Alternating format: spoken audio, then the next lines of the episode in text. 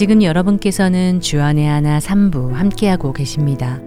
주안의 하나 3부는 룻기를 통해 하나님의 은혜를 알아가는 시간, 햇세드 하나님의 은혜와 자녀를 위해 기도하는 프로그램, 자녀들을 위한 기도, 그리고 아브라함을 믿음의 조상으로 빚어가시는 하나님을 만나는 시간, 아브라함의 하나님이 준비되어 있습니다. 찬양 후에 햇세드 하나님의 은혜로 이어집니다.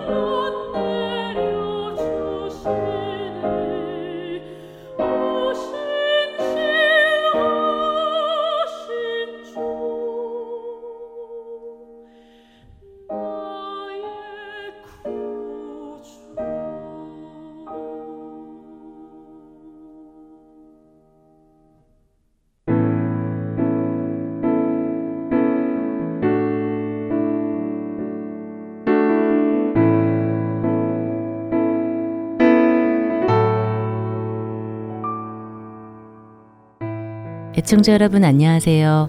햇세드 하나님의 은혜 진행의 최강덕입니다.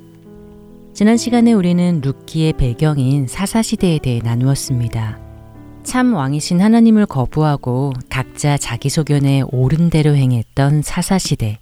이스라엘 백성들은 죄가 죄인지 모른 채 온갖 악을 저지르며 말할 수 없이 타락하였습니다.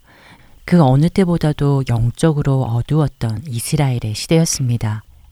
그렇게 어두웠던 시절 유대의 베들레헴, 떡집이라는 이름을 가진 베들레헴이라는 도시에 흉년이 들어 먹을 것이 없게 된 것입니다. 이스라엘의 영적인 모습을 보여주는 것이지요.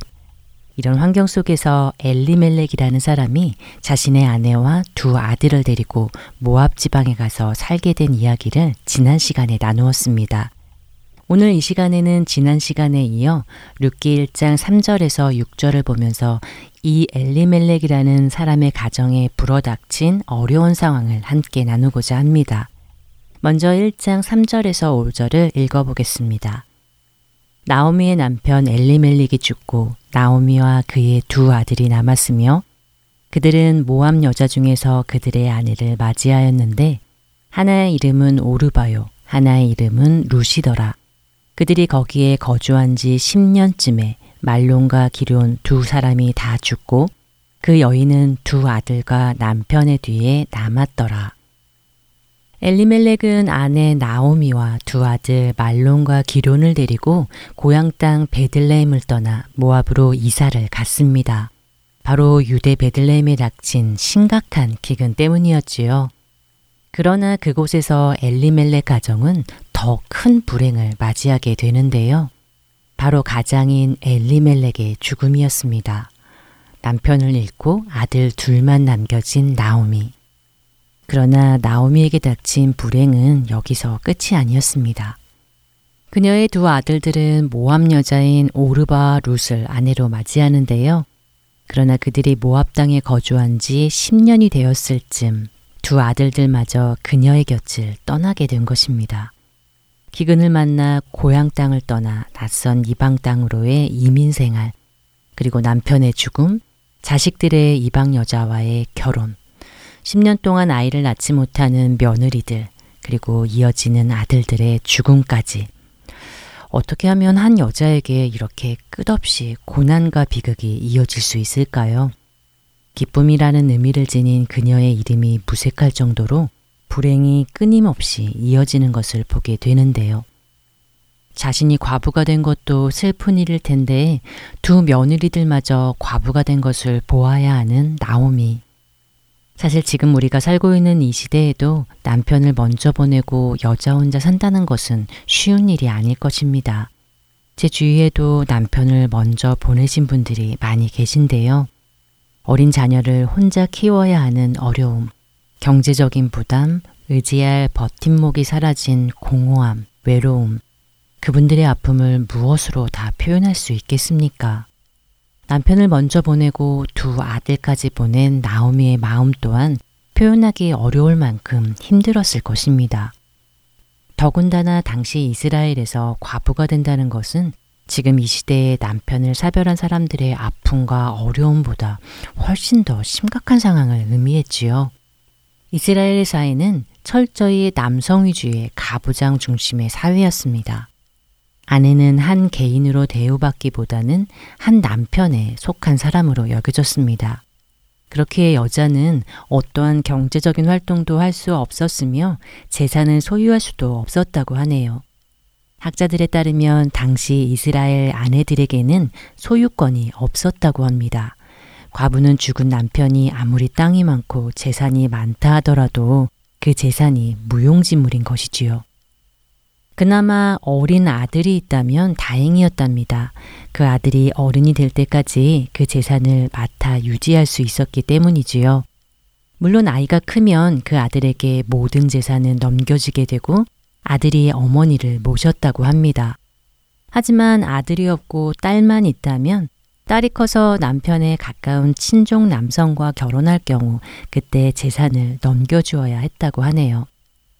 그런데 가장 어려운 경우는 자식이 없는 경우입니다. 말씀드렸듯이 자식이 없으면 남편의 재산이 아무리 많다 하더라도 소용이 없기 때문이지요. 남편에게 땅이 있다 하더라도 아내는 그 땅을 소유할 수 없습니다. 그렇다고 해서 돈을 벌 수도 없습니다. 당시 여자는 경제 활동을 할 수 없기 때문이지요. 게다가 당시 고대 근동 지방의 문화는 남편과 일찍 사별한 여자는 신으로부터 형벌을 받았다는 그릇된 인식까지 팽배해 있었기 때문에 과부의 삶은 가장 힘들고 어렵고 서러운 삶이었습니다. 바로 이런 서럽고 힘들고 어려운 삶을 살아가야만 했던 과부들이었기에 하나님께서는 고아와 함께 특별히 과부를 돌보라고 법으로까지 정해 주셨습니다. 모세의 율법에 고아와 과부를 돌볼 것을 정하여 지키게 하므로 이스라엘 사회 전체가 그들을 돌볼 것을 계속해서 말씀하셨지요. 실제로 이스라엘에서는 매 3년째 드리는 11조는 과부의 구제를 위해 사용되었습니다. 절기 때는 특별히 과부에게 관심을 가지라고 말씀하셨고 추수 때에는 밭에서 이삭을 줍도록 배려하도록 하셨던 것입니다. 그러나 당시 과부라고 해서 평생 혼자 살아야 하는 것은 아니었습니다. 아이가 없고 결혼을 다시 할 수 있는 나이, 그러니까 다시 아이를 낳을 수 있는 나이라면 그래도 희망이 있었습니다. 이스라엘에는 계대 결혼이라는 제도가 있었는데요. 남편이 죽은 경우 그의 형제나 가까운 친족이 미망인과 결혼하여 죽은 형제의 이름을 보존케 하는 관습이 있었습니다. 죽은 형제의 자손을 낳아줌으로 대를 이어주고 그 죽은 자의 재산과 모든 권리를 이어받게 하는 것입니다. 이 부분에 대해서는 나중에 다시 자세히 이야기를 나누도록 하고요. 어쨌든 나오미의 상황을 보면 이 조건은 가능성이 없었습니다. 자녀가 모두 죽었기에 남편의 재산을 이어받을 수 없었고 아이를 낳기에는 너무 늙었기 때문이지요. 이런 상황에 있는 과부가 마지막으로 살아갈 수 있는 방법은 바로 친정 아버지께로 돌아가는 것이라고 하는데요. 하지만 나이 많아 아이를 낳을 수 없는 과부들에게 더 나이가 많은 친정 아버지가 살아계실 확률은 별로 많지 않았습니다. 루키의 주인공 나오미에게는 그 어느 가능성도 남아있지 않았던 것입니다. 아들이 살아있어 남편의 재산을 물려받을 수도 없었고, 나이가 많아 다시 재혼을 할 수도 없을 뿐더러 친정 아버지도 살아계시지 않았습니다. 허드렛 일이라도 해서 먹고 살 수만 있어도 좋으련만 그나마도 할 수 없었습니다. 그녀가 할 수 있는 것은 아무것도 없었던 것입니다. 늙고 가난했으며 그 어디에도 기댈 곳 하나 없는 절망적인 상황. 그렇게 모든 것을 잃고 자신처럼 과부가 된 며느리 둘과 함께 남겨진 나오미. 그녀에게는 아무런 희망도 없었습니다. 기쁨이라는 의미를 가진 그녀의 이름은 그저 이름일 뿐이었습니다. 나오미에게는 더 이상 기쁨이란 없었습니다. 절망, 슬픔, 좌절만이 그녀에게 남아있을 뿐이었을 것입니다. 그렇기에 그녀는 1장 20절에 자신의 이름을 부르는 고향 사람들을 향해 나를 기쁨이라는 이름인 나옴이라 부르지 말고 쓰다라는 의미를 지닌 마라라고 부르라고 합니다. 그러나 이처럼 아무런 소망도 희망도 없는 나오미에게 한 줄기 빛이 비추기 시작합니다. 아무런 가능성도 없어 보이는 그녀에게 한 가지 기쁜 소식이 들려옵니다. 바로 룻기 1장 6절의 소식입니다. 그 여인이 모압 지방에서 여호와께서 자기 백성을 돌보시사 그들에게 양식을 주셨다 함을 듣고 아무런 소망 없던 한 과부에게 들린 희망의 빗줄기 하나님께서 자기 백성을 돌보시고 계시다는 소식이었습니다. 나오미의 절망적인 상황은 사실 하나님을 떠났던 우리 모든 사람들의 상황이었습니다. 스스로 살아갈 수 없는 상황, 어느 누구도 나를 도와줄 수 없는 상황, 그냥 그대로 그렇게 죽기만을 기다려야 하는 상황이었습니다. 바로 그런 우리에게 하나님께서 자기 백성을 돌보신다는 한 줄기 소망의 빛이 비춘 것입니다. 그것이 바로 하나님의 은혜, 헤세드인 것이지요. 헤세드, 하나님의 은혜, 다음 주에 다시 찾아뵙겠습니다. 안녕히 계세요.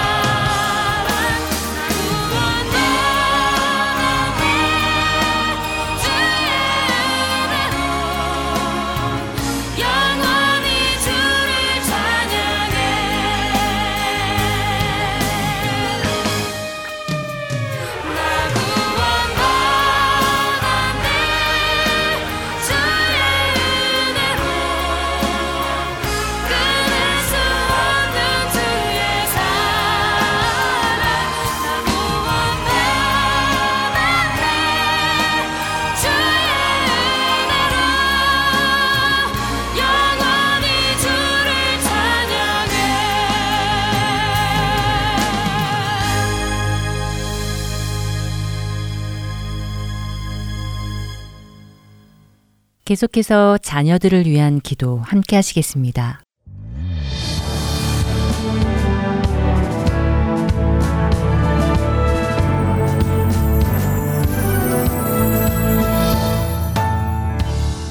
애청자 여러분, 안녕하십니까? 자녀들을 위한 기도 시간의 데보라 조이입니다. 자녀들을 위한 기도 시간은 우리 부모님들이 한 마음으로 우리의 자녀들을 위해 함께 기도 제목을 나누며 기도하는 시간입니다.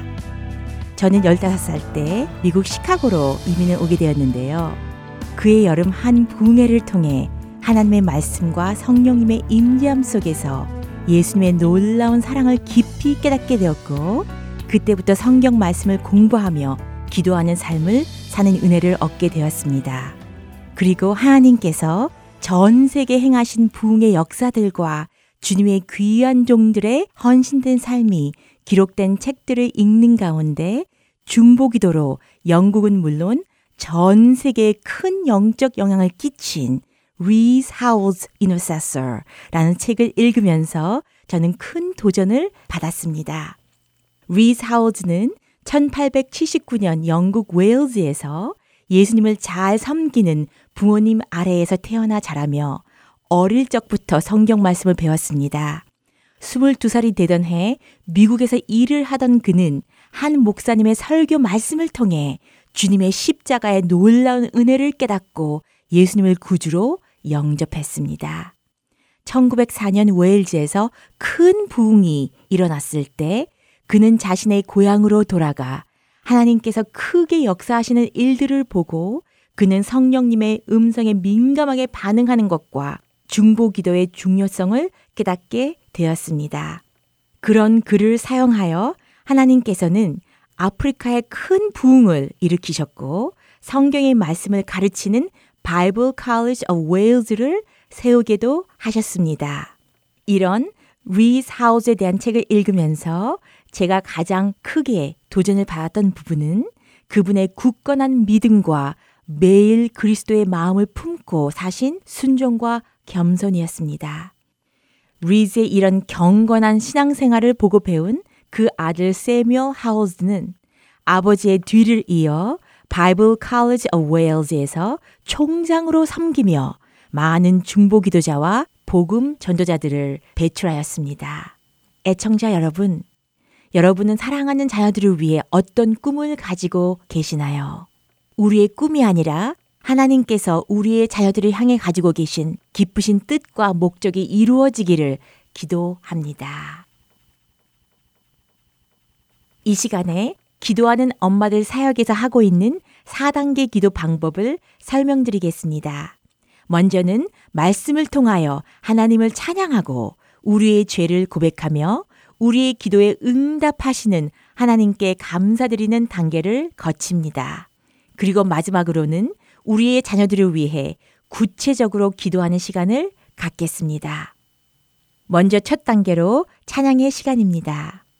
이 첫 단계의 시간에는 하나님의 말씀인 성경을 통하여 하나님이 어떤 분이신지 생각해보고 그분의 성품을 우리의 입술로 기도하며 찬양하는 시간입니다. 오늘은 하나님은 순결하시다. God is pure. 라는 주제의 말씀을 가지고 하나님을 찬양하는 시간을 갖겠습니다. 하나님은 흠이나 결점이 없으시며 거룩하시고 죄가 없으신 완전하신 분입니다. 먼저 오늘의 하나님의 말씀을 여러분과 나누겠습니다. 시편 19편 7절에서 10절까지 말씀입니다. 여호와의 율법은 완전하여 영혼을 소성시키며 여호와의 증거는 확실하여 우둔한 자를 지롭게 하며 여호와의 교훈은 정직하여 마음을 기쁘게 하고 여호와의 계명은 순결하여 눈을 밝게 하시도다. 여호와를 경외하는 도는 정결하여 영혼까지 이루고 여호와의 법도 진실하여 다 의로우니 금 곧 많은 순금보다 더 사모할 것이며 꿀과 송이꿀보다 더 달도다. 바로 이 하나님을 찬양하며 우리도 주님의 그런 마음을 본받기 원합니다. 빌립보서 2장 5절에서 11절까지 말씀입니다. 너희 안에 이 마음을 품으라. 곧 그리스도 예수의 마음이니 그는 근본 하나님의 본체시나 하나님과 동등됨을 취할 것으로 여기지 아니하시고 오히려 자기를 비워 종의 형체를 가지사 사람들과 같이 되셨고 사람의 모양으로 나타나사 자기를 낮추시고 죽기까지 복종하셨으니 곧 십자가의 죽으심이라. 이러므로 하나님이 그를 지극히 높여 모든 이름 위에 뛰어난 이름을 주사 하늘에 있는 자들과 땅에 있는 자들과 땅 아래에 있는 자들로 모든 무릎을 예수의 이름에 꿇게 하시고 모든 입으로 예수 그리스도를 주라 시인하여 하나님 아버지께 영광을 돌리게 하셨느니라. 이 말씀들을 생각하시면서 기도로 하나님을 찬양하는 시간을 갖겠습니다. 모든 이름 위에 뛰어난 거룩하신 주님의 이름을 찬양합니다. 하나님께서 그리스도 안에서 하늘에 속한 모든 신령한 복을 저에게 주신 은혜를 찬양합니다. 아버지의 기쁘신 뜻대로 우리를 예정하사 예수 그리스도로 말미암아 저희를 자녀 삼아 주신 사랑을 찬양합니다. 진리의 말씀으로 구원의 복음을 듣게 하시고 지혜와 계시의 영을 저희에게 주사 하나님을 알게 하심을 찬양합니다.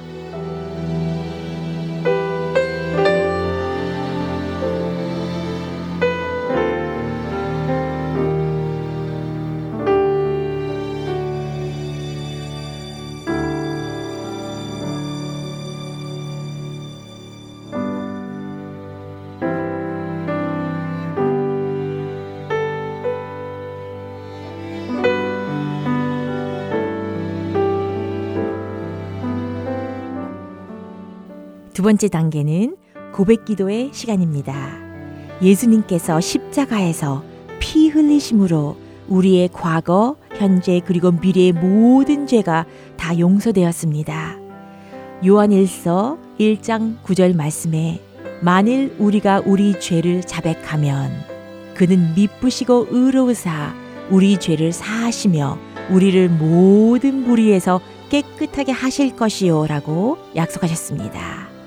이 말씀을 생각하시면서 여러분의 삶 속에 하나님을 기쁘시게 해드리지 못한 죄를 조용히 고백하고 회개하는 시간을 갖겠습니다.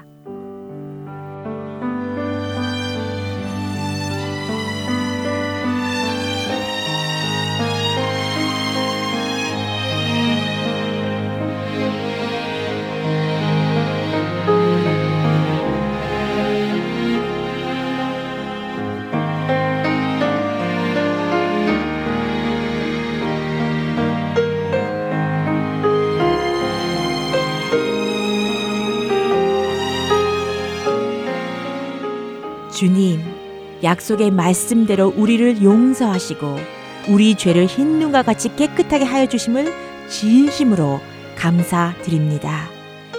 세 번째 단계는 감사 기도의 시간입니다. 데살로니가 전서 5장 18절 말씀에 범사에 감사하라. 이것이 그리스도 예수 안에서 너희를 향하신 하나님의 뜻이니라 라고 말씀하셨습니다. 지금 이 시간에는 하나님 아버지께서 여러분의 삶 속에 행하신 일들을 생각하시면서 주님께 감사기도 하는 시간을 갖겠습니다. 주님, 우리와 항상 함께 해주셔서 감사합니다. 지금 이 시간에 저희가 마음을 합하여 주님께 감사드릴 수 있는 축복된 시간을 주셔서 감사합니다. 일주일 동안 주님의 은혜로 우리 가정과 자녀들을 지켜주시고 보호하여 주심을 감사드립니다. 살아있는 말씀을 통해 아버지의 기쁘신 뜻을 알게 하시고 저의 영혼을 소생시키시고 의의 길로 인도해 주셔서 감사합니다. 자녀들을 위한 저의 기도를 들으시고 우리가 구하거나 생각하는 모든 것에 더 넘치도록 응답하여 주시는 놀라운 은혜에 감사드립니다.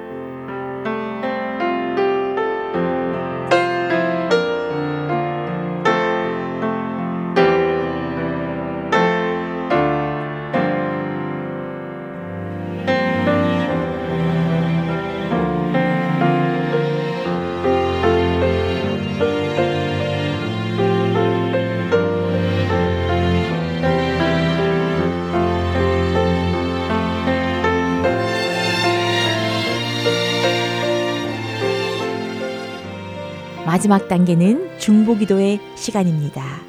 이 시간은 자녀들을 위해 중보기도하며 하나님께 나아가는 능력 있는 시간입니다.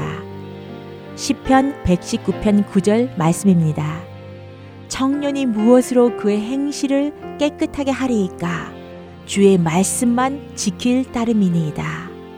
오늘은 이 말씀과 거룩한 성품을 위해 중보하는 시간을 갖도록 하겠습니다.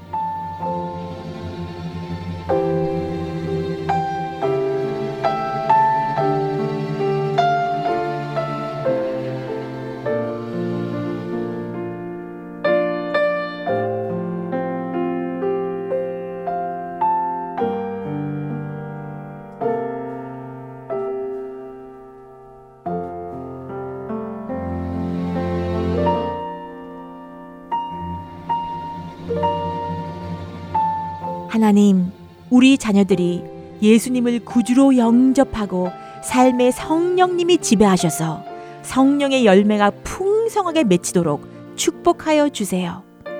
그들이 성경 말씀을 깊게 깨닫고 지켜서 행실이 깨끗한 삶을 살 수 있게 도와주세요.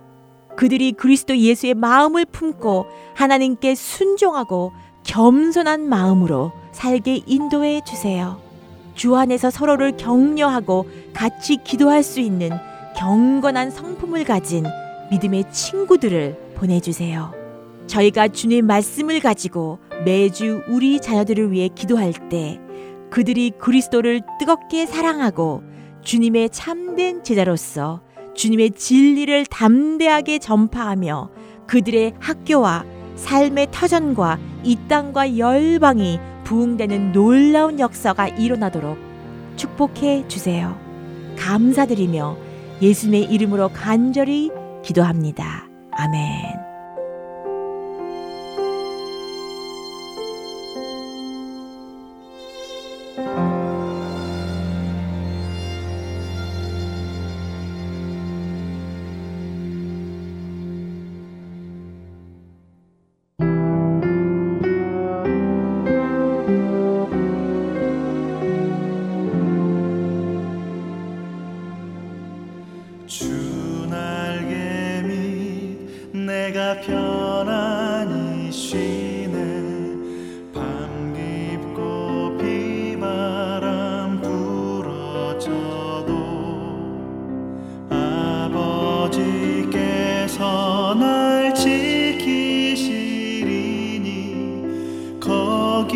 사랑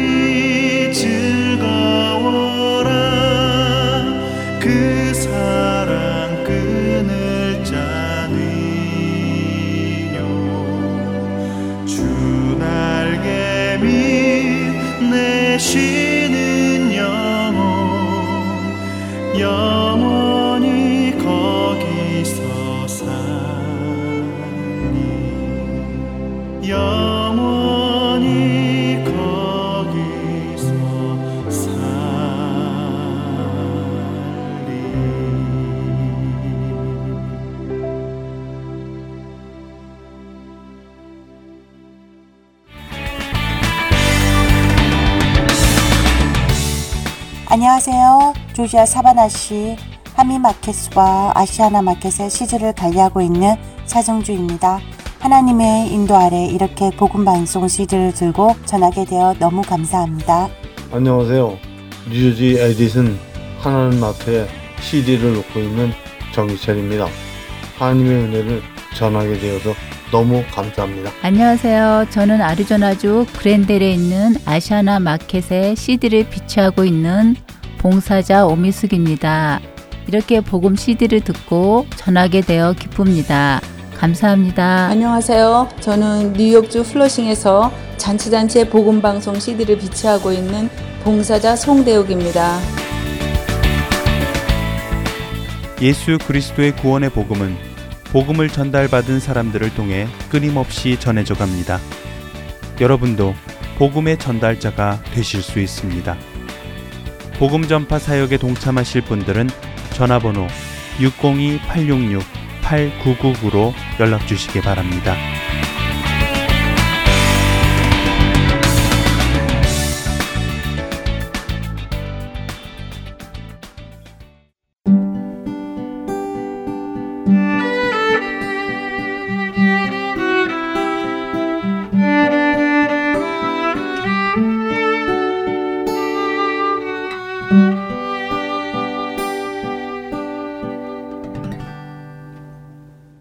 이어서 아브라함의 하나님 함께 하시겠습니다.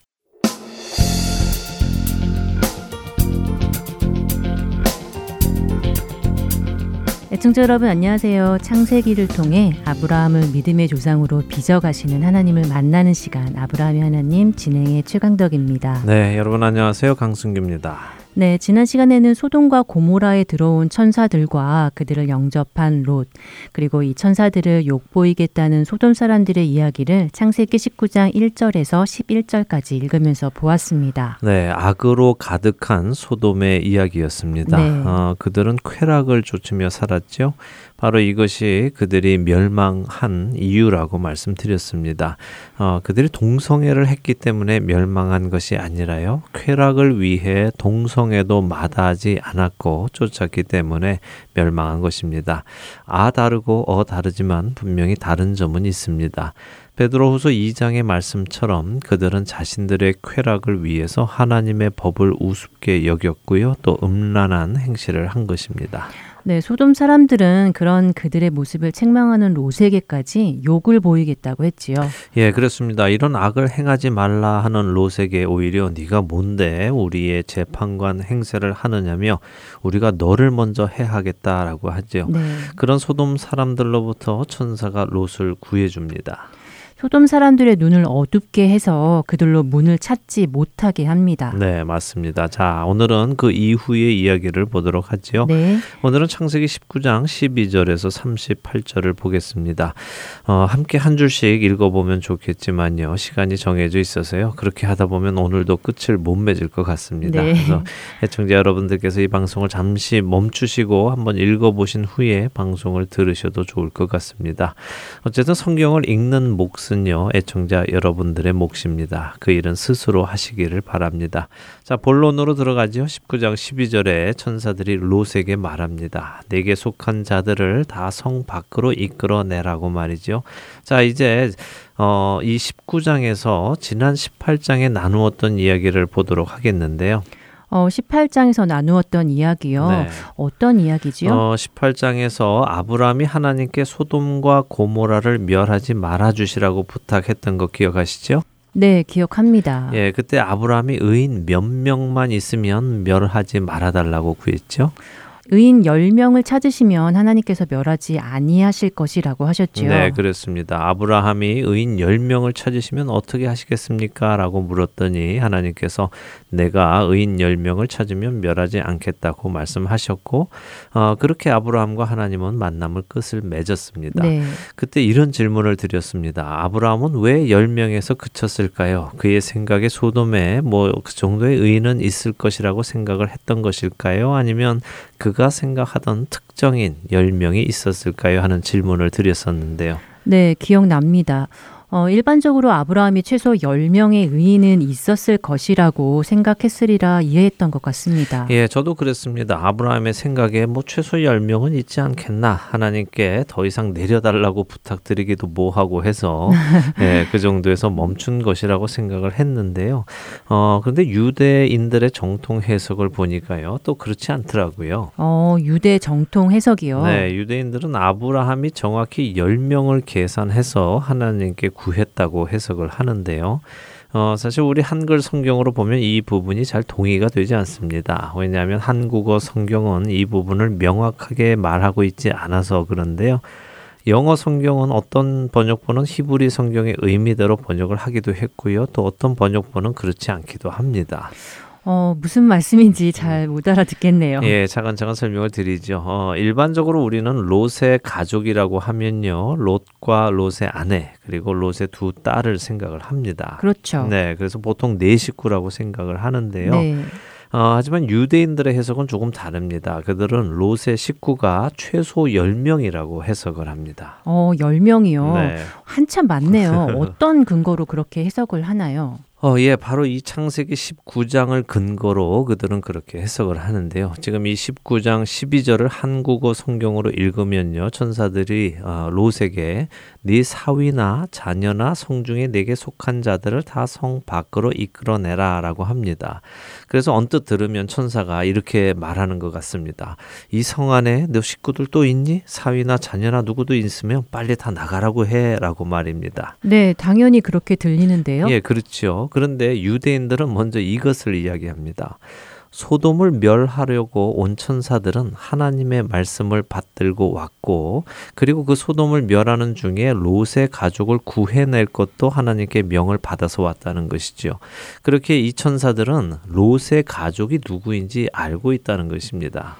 음, 하기는 그렇겠네요. 하나님께서 보내신 천사라면 그 정도는 알고 있을 것 같네요. 네, 그래서 이 천사들이 롯에게 말을 할 때 원어로 보면요. 내 사위들, 그리고 내 아들들, 내 딸들 이렇게 구분해서 나열을 합니다. 음. 단수가 아니라 복수로 쓰고 있습니다. 그리고 지난 시간에 읽었던 창세기 19장 8절에 남자를 가까이 아니한 딸 둘이 있었지요. 네. 그래서 유대인들은 롯의 식구가 롯 그 다음에 롯의 아내, 최소 아들 둘, 결혼한 딸 둘, 그리고 그 둘과 결혼한 사위 둘, 그리고 결혼하지 않은 딸 둘 이렇게 해서 10명이라고 해석을 합니다. 어, 그렇군요. 그렇게 세니까 정말 10명이네요. 네, 그래서 유대인들은 아브라함의 머릿속에 롯의 식구 최소 10명을 생각을 해서 하나님께 소돔과 고모라를 멸하지 말아 주시라고 간청한 것이다라고 해석한다는 것이죠. 음.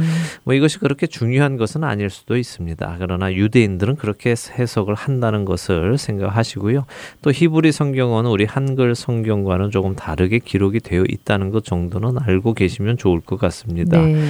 14절 같은 경우 한글 성경은 롯이 나가서 그 딸들과 결혼할 사위들에게 말을 했다 이렇게 하는데요.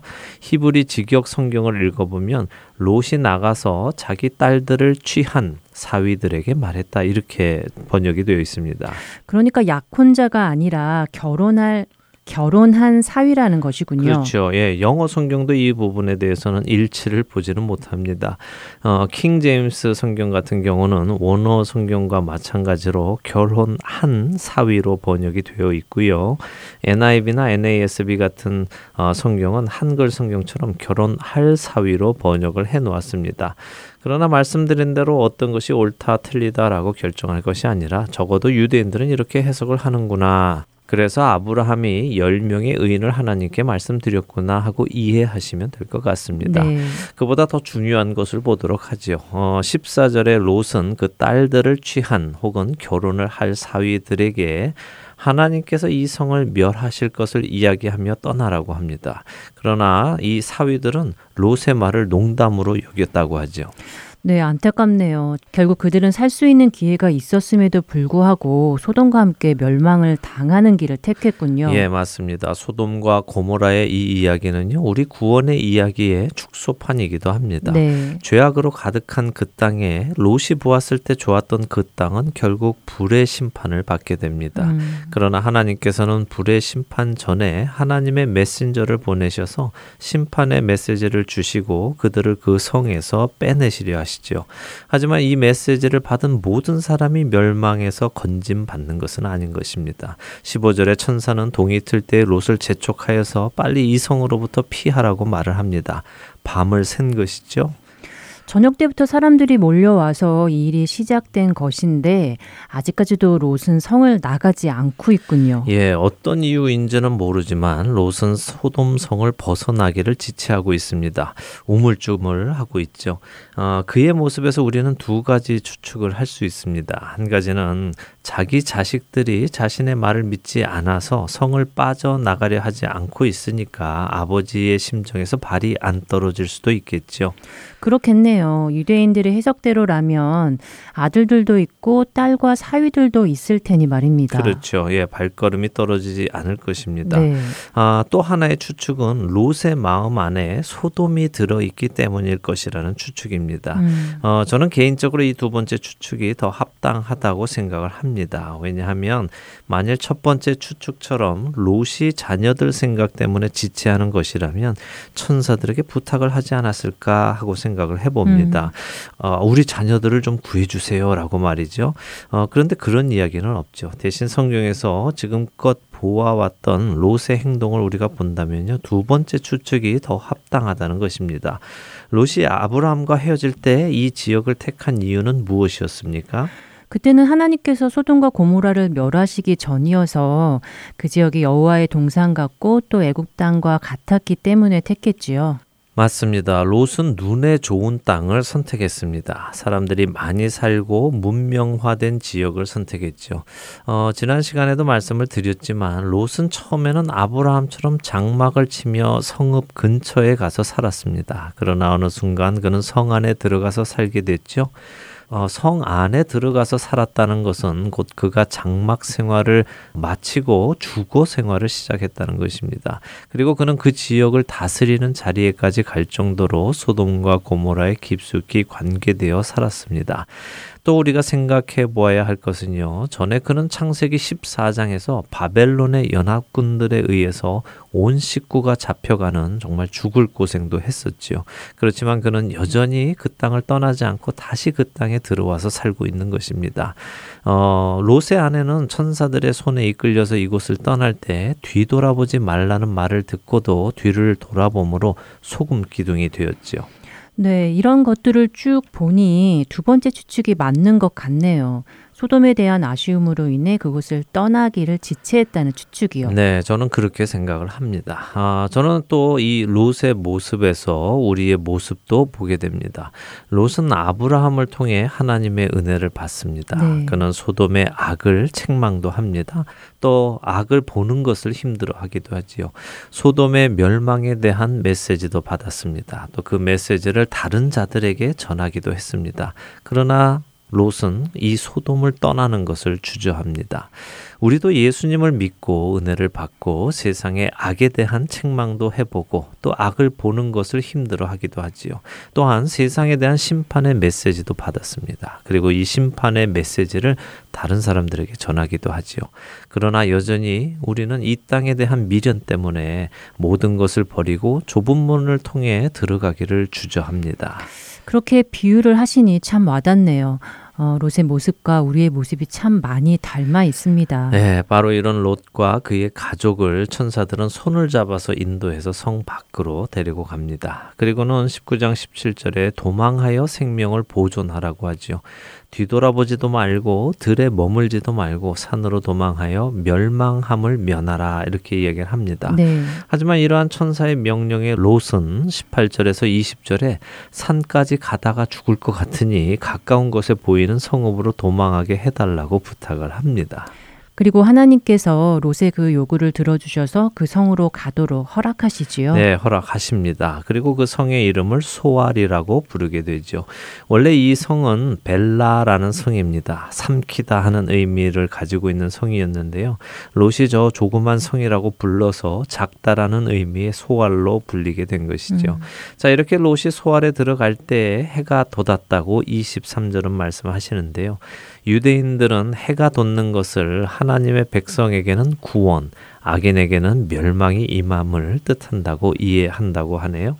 어, 24절과 25절에는 정말 유황과 불이 하늘에서부터 비같이 내려 소돔과 고모라 지역의 성들과 온드 그리고 성에 거주하는 모든 백성과 땅에 난 것들을 다 엎어서 멸하셨다고 하시네요. 네. 어, 완전한 멸망을 말씀하시는 것처럼 보입니다. 네, 하나도 남김없이 완전한 멸망이죠. 네. 역시 마지막 날의 멸망의 어, 작은 샘플이라고 보입니다. 음. 종종 영화 같은데 보면요, 먼 훗날 핵전쟁이나 또 어떤 자연 재해로 인해서 지구가 멸망을 하는데 그 중에 몇 명이 살아남아서 살아가는 그런 장면들을 보게 보게 되는데요. 네. 하나님의 심판의 날에는 그렇게 살아남을 사람이 없지요. 네. 어, 완전한 멸망이 이 땅에 있을 것입니다. 그때는 오직 하나님의 은혜를 받은 사람만이 이 땅과 함께 멸망하지 않고 구원에 이르게 되는 것이죠. 네, 참 감사한 하나님의 은혜를 다시 생각하게 되네요. 그렇습니다. 어, 아까도 잠시 말씀드렸지만 로세 아내는 뒤를 돌아보아서 소금 기둥이 되었다고 26절이 말씀하십니다. 예수님께서는 누가복음 17장에서 예수님이 다시 오시는 날이 노아의 때와 같을 것이며 롯의 때와 같을 것이라고 말씀하십니다. 음. 그러시면서 롯의 아내를 기억하라고 하시죠. 아, 그렇네요. 예수님께서 롯의 아내를 기억하라고 하셨지요. 네. 세상에 미련을 두어서는 안 된다는 말씀이군요. 기억해야 하겠습니다. 네, 이 롯의 이야기 또 소돔과 고모라의 이야기는 우리에게 무엇이 더 중요한 것인지를 말씀해 주시는 아주 귀한 이야기입니다. 예수님께서 누가복음 17장 28절에 롯의 때에 사람들은 먹고 마시고 사고 팔고 심고 집을 지었다고 하시죠. 물론 먹고 마시고 사고 팔고 또 심고 집을 짓는 것이 나쁜 일은 아닙니다. 필요한 일이지요. 그러나 롯 시대의 사람들 다시 말해 소돔과 고모라의 사람들은 거기에만 관심이 있었습니다. 음. 지난 시간에도 말씀드린 대로 이들은 자신들의 육신의 즐거움 또 자신들의 육신의 필요함만을 채우는 데에만 관심이 있었지요. 이러다 보니 그들은 그들에게 다가오는 심판을 알지 못했고요. 그 안에서 멸망을 당한 것입니다. 우리가 이 땅에 살지만 그렇게 먹고 마시고 또 사고 팔고 심고 집을 짓는 것이 필요하지만 이 모든 것 위에 우리는 하늘의 것을 생각하며 살아야 하는 것입니다. 골로새서 3장 1절의 말씀처럼 그리스도와 함께 다시 살리심을 받았으면 위의 것을 찾아야 한다는 말씀이군요. 예, 그렇죠. 그렇지 않으면 멸망을 피하지 못하게 됩니다. 네. 늘 깨어 계시는 여러분들 또 저희들이 되기를 바랍니다. 어, 자, 이렇게 소알로 피해서 죽음을 피한 롯은 30절에 소알에 거주하기를 두려워했다고 하십니다. 원래 하나님께서 소알도 멸하려 하셨죠. 어, 네. 그렇다면 이곳 역시 죄악이 만연했을 것입니다. 그런 모습을 보면서 당연히 두려워졌겠지요. 하나님께서 또 언제 이곳도 음. 멸하실지 모르겠다는 생각이 들었을 것입니다. 그래서 롯은 두 딸과 함께 소알에서 나와서 산에 올라가 굴에 거주했다고 하십니다. 네, 참 모습이 말이 아니네요. 네. 예전에 아브라함과 함께 다닐 때는 어려운 일도 없었고 또 소유도 많이 있었는데 이제는 모든 것을 다 잃고 동굴에 살게 되었네요. 예, 비참한 모습이죠. 네. 예, 잘못된 선택을 함으로 비참하게 된 롯의 모습입니다. 그런데 이런 롯에게 더 비참한 일이 일어나죠. 맞습니다. 우리에게는 정말 이해하기가 어려운 일이지요. 네. 두 딸을 통해 아들을 얻는 정말 입에 담기도 어려운 비참한 일이 일어나지요. 맞습니다. 입에 담기도 어려운 아주 비참한 일입니다. 어, 롯의 두 딸은 이 일을 하려는 동기를 이렇게 설명을 합니다. 19장 31절인데요. 우리 아버지는 늙으셨고 온 세상의 도리를 따라 우리의 배필될 사람이 이 땅엔 없다고 말입니다. 두 딸이 말하는 세상의 도리는 무엇일까요? 글쎄요, 정확히 무슨 도리를 말하는지는 성경에서 말씀하시지 않아서 알 수는 없는데요. 많은 학자들은 어, 롯이 당시 그 지방 사람들에게는 깊이 대상이 되었을 것이라고 생각을 합니다. 그러니까 몇십 년 전에 그가 소돔에 들어와 살 때부터 이 소돔 지역에 나쁜 일이 일어나는 거죠. 네. 바벨론 왕의 공격이 있어서 이 동네 사람들이 다 어려움을 당한 적이 있었는데 어, 그때 롯이 살아남았는데 이번에도 또 롯이 살던 동네가 이렇게 하루아침에 불에 다 타버렸으니까 사람들이 롯을 재수 없는 사람으로 여겼을 것이다. 죽음을 이끌고 오는 사람이다라고 생각했을 것이라고 학자들은 이야기를 합니다. 음. 그래서 어느 누구도 롯의 딸들을 데려다가 결혼하려 하지 않았다는 것이죠. 어, 뭐 그렇게 생각하는 것이 무난할 것 같습니다. 네. 어쨌든 롯의 두 딸은 어떤 이유에서든지 자신들이 결혼을 할 수 없을 것이라고 생각을 하면서 아버지 롯에게 술을 먹여서 임신을 하여 자손을 얻겠다고 생각을 하는 것이죠.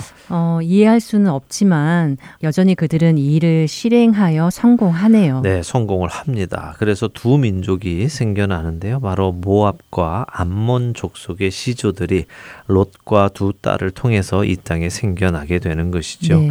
이런 이유로 훗날에도 유대인들은 모압과 암몬 족속을 유독히 멸시를 했습니다. 따져보면 친척들인데도 그 태생을 보면 멸시받을 만하네요. 네. 어, 때때로 하나님께서도 이런 이유로 암몬과 모압을 미워하신다고 생각하시는 분들도 계시는데요. 그렇지는 않습니다. 그들의 태생 때문에 하나님께서 그들을 미워하시지는 않으십니다. 대신 그들이 광야에서 출애굽한 이스라엘 민족을 괴롭히고 회방했기 때문에 하나님께서는 암몬과 모압 사람에 속한 사람은 영원히 하나님 나라에 들어오지 못한다고 신명기 23장 3절에서 말씀하시지요. 그랬지요. 그런데 제가 요즘 진행하고 있는 헤세드 하나님의 은혜에 등장하는 룻은 음. 모함 여인이었는데 하나님의 백성이 되는 은혜를 누렸잖아요. 네. 이건 어떻게 받아들여야 할까요? 어, 예, 맞습니다. 룻은 모압 여인이었죠. 하나님의 약속대로 보면 그녀는 하나님의 백성이 될 수는 없었습니다. 네. 그런데 하나님의 말씀을 잘 보시면요. 하나님께서 이렇게 말씀하십니다. 암몬과 모압에 속한 사람이 영원히 여호와의 총회에 들어 가지 못한다. 라고요. 어, 룻은 시어머니 나오미에게 이런 고백을 했습니다. 어머니의 백성이 나의 백성이 되고 어머니의 하나님이 나의 하나님이 되신다라고요.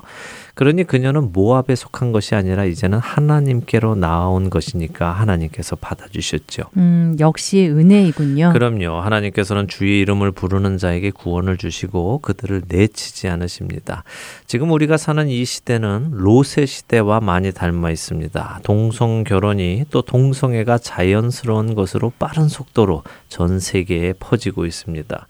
사람들은 먹고 마시고 사고 팔고 심고 집 짓는 일에 몰두하고 하고 있습니다. 마치 이 땅에서 천년 만년 살 것처럼 이 일에 모든 것을 전념하고 있습니다. 그러나 우리는 압니다. 오늘은 어제보다 예수님이 오실 날이 하루 더 가까워졌고요. 내일은 오늘보다 하루 더 가까워질 것이라는 것을 말입니다. 그렇기에 우리는 준비해야 되겠죠? 네, 그렇네요. 이미 세상의 멸망의 메시지가 성경을 통해 우리에게 주어졌으니 우리도 깨어 하늘의 것을 바라보며 이 땅에서 삶을 살아가야 하겠습니다. 네. 없어질 것, 멸망할 것이 아니라 영원한 것에 우리의 소망을 품고 살아가야 하겠습니다. 네. 오늘 아브라함의 하나님은 롯과 함께 소돔과 고모라에 집중되었네요. 예, 그렇게 되었죠. 어, 그러나 다음 시간에 어, 창세기 20장을 통해서요. 다시 아브라함의 삶을 돌아보게 될 것입니다. 네, 다음 한 주도 주 안에서 깨어 살아가는 여러분들 되시기 바라며 아브라함의 하나님 오늘 여기서 마치겠습니다. 다음 주에 뵙겠습니다. 안녕히 계십시오.